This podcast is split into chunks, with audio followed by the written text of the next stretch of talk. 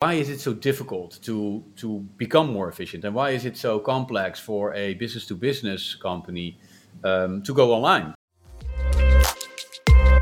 In our uh, one of our previous episodes we talked about how b2b commerce bringing your business online could help sales teams become more efficient. And i'm sure you do as well get a lot of questions. Why is it so difficult to become more efficient? And why is it so complex for a business to business company to go online because many people in the professional, yeah. but also in your personal life, have also that B2C perspective. So I'm sure that's a question you, you get all the time. A lot, a lot, to be honest. Yeah, no, definitely. So, yeah, where shall we start with explaining this? This is what you have, right, at these birthday parties. Exactly. Look, I, I always say, but I'm curious how you deal with this, but I always say it's a little bit depending on who you talk as well, right? Because if it's your grandmother, it's different maybe than an uncle or a friend. But I always say business to business, right, is a little bit higher up in the supply chain, meaning that it's companies that do not deliver to end consumers, but to other companies in the market who play a role in the supply chain. And why is this so different than B2C e-commerce? I always compare it with e-commerce that everyone knows. So Amazon, other online platforms where people are ordering. Here in Dubai, noon.com is a very known player. So, right. So you relate to something that people know. Yeah. And say, look over there or ordering as we know it at Amazon again. It's for you and me basically the same. We have the same assortment that we see, the same prices, the same options in terms of payments, the same options in terms of home delivery or pick it up from store or somewhere else, etc., etc. So all similarities or things are the same for you and me. In B2B, I always say everything is different. For every customer, it can be a different price, different payment option or on account, different logistics options, different assortment. So everything differs.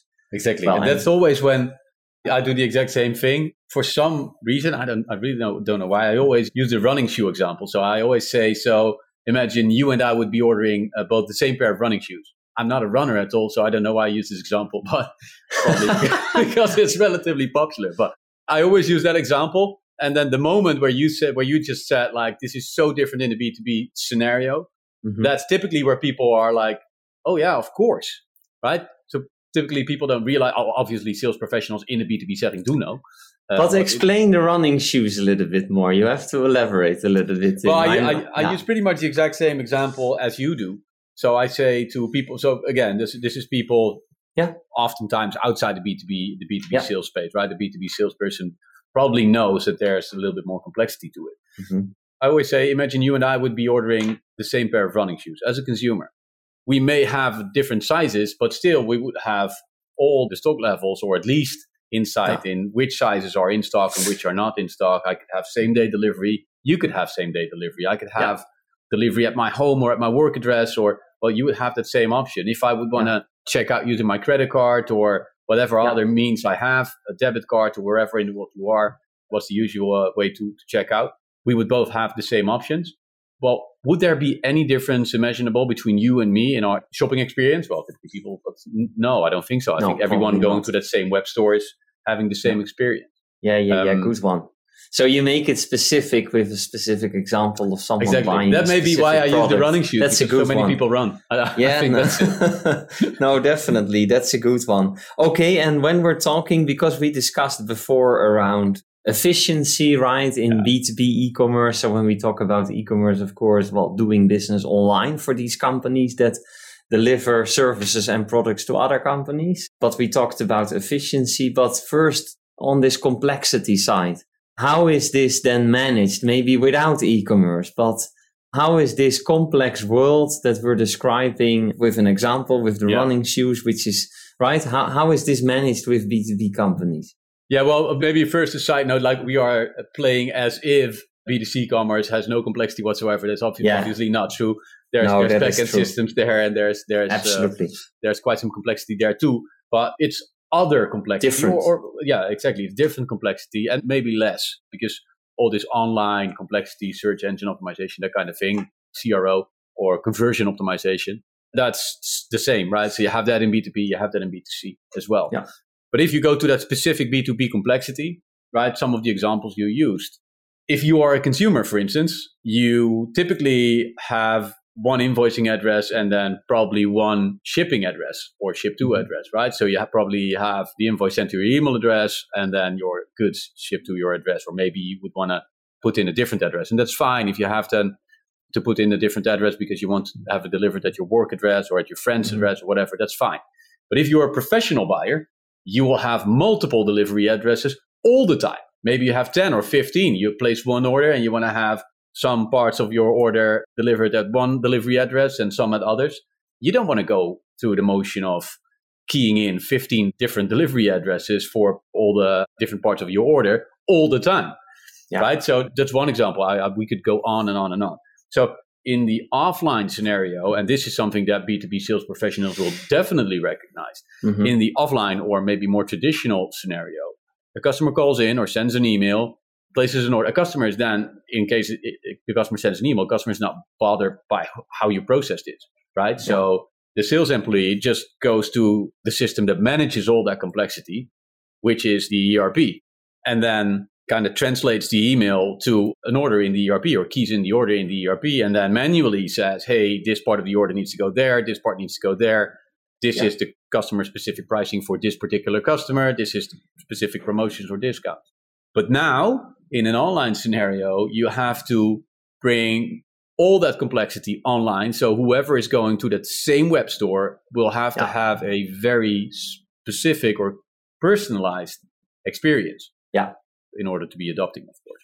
Now, what you're saying is basically that this complexity that we're talking about that is managed in the ERP from a system perspective within a B2B company, correct? Yes.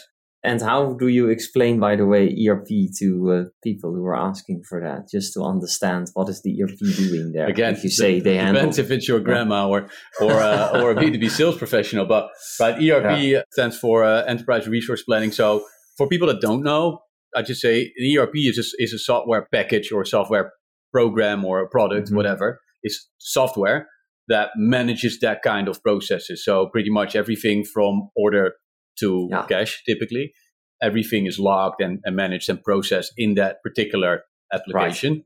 which is oftentimes maybe the most complex and comprehensive application a, a company runs. Yes. Right? Because it's so it, well, it's it's so comprehensive. It manages orders, customers, pricing, products, interfaces with warehouse management systems. Right. So it's it's oftentimes a very complex and well a comprehensive application. Yeah.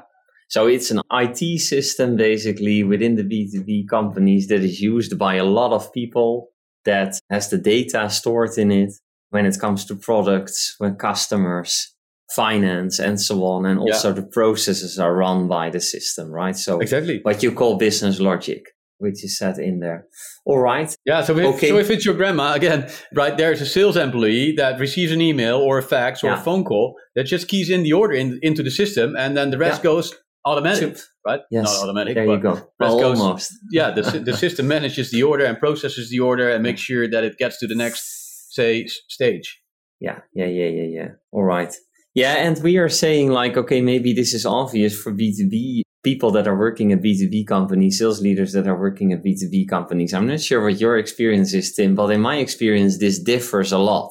So even people working with it for B2B companies and also sales leaders working for B2B companies, some know all about the ERP. Some say, oh, this is my key system, right? They know all about it. But I've also come across sales leaders and other people that are working for those B2B companies that don't know that much about it, right? They say, okay, my job is doing sales and this is a backend system maybe. And there are, yes, that's probably important, but that's not my cup of tea. What is your experience there? Yeah, similar. Well, end of the day, someone has to put the yeah. order into the system. So that someone may either be another system or yeah. an e-commerce solution, or a human being, but right? Yeah. So that someone indeed doesn't necessarily have to be the salesperson him or herself, right? So it could very yeah. well be that salespeople are sending emails to their order desk as well, right? So hey, yeah. I sold this to customer X, Y, and Z. Here's the contract. Please process, right? And then someone keys it in. definitely. But that's true. Maybe one other example of what an ERP is helping with and doing at a B2B company. One of our guests at the podcast was Dick Boss, right, from Philips. Yeah. They are in healthcare, so there's a whole episode focused on that as well. But maybe generalizing, so not speaking about Philips itself, but generalizing for the healthcare business, you also typically see that this ERP system plays a crucial role in the complexity within the healthcare industry and business, right? Highly regulated typically. So, for example, in serving a lot of customers, a lot of different customers, really crucial for these healthcare companies that they take into account the regulations that are there. And that sometimes mean they can only sell a certain product to a certain customer or a certain group of customers. Can you give, I'm sure Dick mentioned some examples as well, but maybe it's good to, if you say different customers, to elaborate a little bit, what, what kind of customers could a healthcare company potentially have? Yeah, good question. So that can be hospitals, of course, is maybe very obvious. It can be wholesale companies that ha- uh, provide their products and services to uh, healthcare uh, and end users of uh, in the healthcare sector. It can be independent pharmaceutical businesses, right? So really smaller businesses that directly order from them. Maybe you have additions. I think it's, uh, yeah, you have these purchasing companies that do the purchasing in healthcare for a group of healthcare yep. providers. And then talking about maybe not types of customers, but also these regulations come into play when it comes to, for example, regional borders. Uh, so sometimes these regulations come into play. You can only sell this in the UK and not outside of the UK, right? So because of, of the regulations that are there. So yeah, coming back to the example, the highly complex environment, very critical that this goes well. And the ERP plays a key system in making sure that in the database and the logics of that system, that this is exactly stored and managed. And that, for example, an order is put in, that it can maybe not put in for this customer if it's not possible to sell to that customer, right? Yeah, I know, I know. So going back to the grandma example or that party example, I always, and, and, I'm sure you know who I'm talking about if I say we have a customer that sells bedding, right, mattresses. Yeah. I use this example often as well because it's so easy to understand for people. So this is a company manufacturing bedding and they have three different customers. They mm-hmm. may have more, but just for the sake of the example, to keep it simple, they have three different customer types. They yeah. sell their own product in their flagship stores. Yeah. That's one. That's an internal customer, but that's a customer they have retail stores who sell their products as well. Yeah. You can imagine that the flagship independent store, retailers, independent retailers, yes. Yeah. You can imagine that the flagship store pays a completely different price as an internal customer compared yeah. to the independent retailer. Volumes may be different also. Yeah. And then the third customer type I always use is a ho- large hotel chain. So that's also a customer there. They have a large hotel chain that orders all their bedding from this particular yeah. manufacturer directly right? This independent retailer may have one brick and mortar store. Every order will have to be shipped to that particular brick and mortar store, whereas the hotel chain will have one invoicing address and 300 hotels across the globe to which all those different parts of those orders will have to be shipped, right? That's what a different customer profile or different customer type could could look like. And there's millions of different examples. I love like the example, one. Tim. One last example, maybe, Tim. We can go on and on, of course, on this, but we will have a guest in one of the next episodes who has a lot of experience in automotive. Well, also there, a lot of complexity in the business, right? When it comes to spare parts, for example, those spare part products have article numbers. Sometimes for the same product, you have different names that are used in the market when it comes to alternative products, if a certain spare part from a certain supplier is not available, you want to recommend, let's say, the same spare part, but from a different provider or brand yeah. and so on. So quite some complexity. Assembly. And exactly, exactly. There you go. So you have many more examples when it comes to complexity in automotive, and again, where is this managed? Typically, it's managed in the ERP.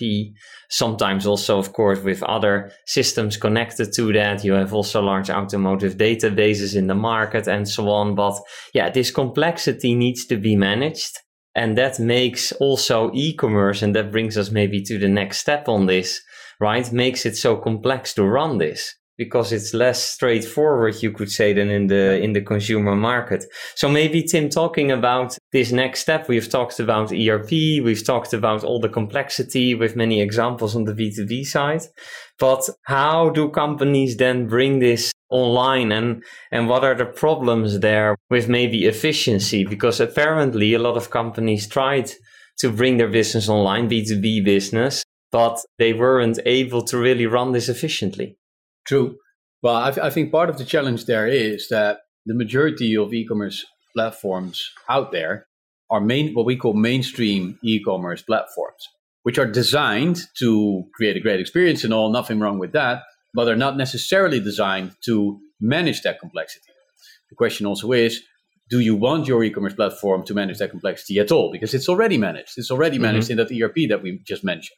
But we also concluded in one of our previous talks uh, around adoption that you have to be able to provide your customers, as a B2B company, to provide your customers with that personalized experience, right? They have to have their pricing and their product assortment, well, following also the examples you just gave.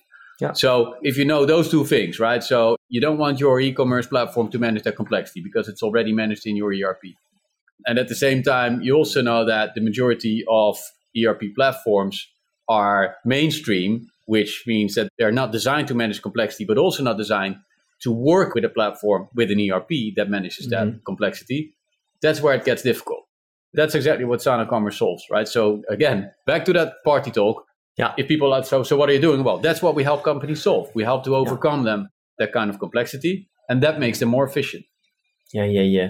Why is it then so complex to? I don't know. What the, we talked about some examples, right? So maybe in healthcare with this assortment, yeah, the e-commerce solutions out there. Can you not just set up the assortment in the e-commerce platform and then set these rules for these customers? Say, okay, yeah. I can only sell this in the UK because of the regulation. So suddenly, why is there a problem? Again, you also mentioned in B2C e-commerce, there's complexity in different ways. This can also be managed in e-commerce platforms on the consumer side. So what's, what's the problem? Yeah. So the answer to your first question, uh, yes, you sure can. You can set up product sets and product assortments in, in mainstream commerce platforms. That's not a problem at all. Mm-hmm. The thing is that, well, so e- even if you don't know much about master data management, everyone will understand that if you have whatever data you have, but if that data has to be always accurate and always reliable, yeah. then the best way to go about that is to have one single source of truth. So one place, one version, data, one version of that data, right? Because if you have two places where you store this data, then potentially you get two versions of the truth.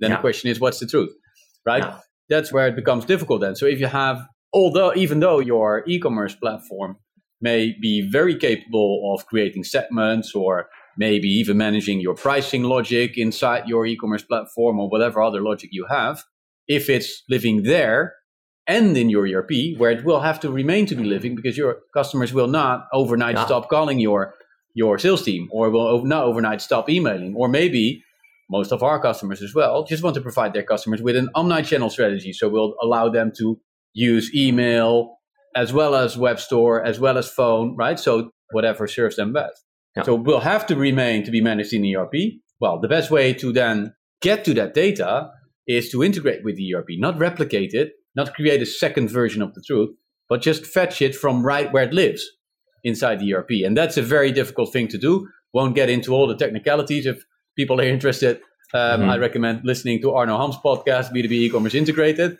right? That's way too much technical depth for our podcast, but that's a very yeah. difficult thing to do. Right, right. And then maybe making this even more relevant for the sales leaders listening in, right? Because again, sometimes it, this can also be perceived as still a technical story. Okay, ERP complexity is managed in that IT system. Then you're explaining like, okay, you want one version of the truth, right? You don't want to replicate the second system where this complexity is managed. But why is that relevant for that B2B sales leader? Well, first and foremost, if you allow your customers to self serve, giving them access to that part of your data that is mm-hmm. relevant to them and then yeah. self serve, so place their own orders, that just removes manual work or that removes yeah. the necessity to key in the orders for your sales teams. So that frees them up to do other stuff. For instance, yeah. sell more, or yeah, yeah, yeah. look for find new customers or speak more to existing customers to better understand what else it is that they may be interested in. So that's a massive part of becoming more efficient from a sales leadership or sales representative viewpoint.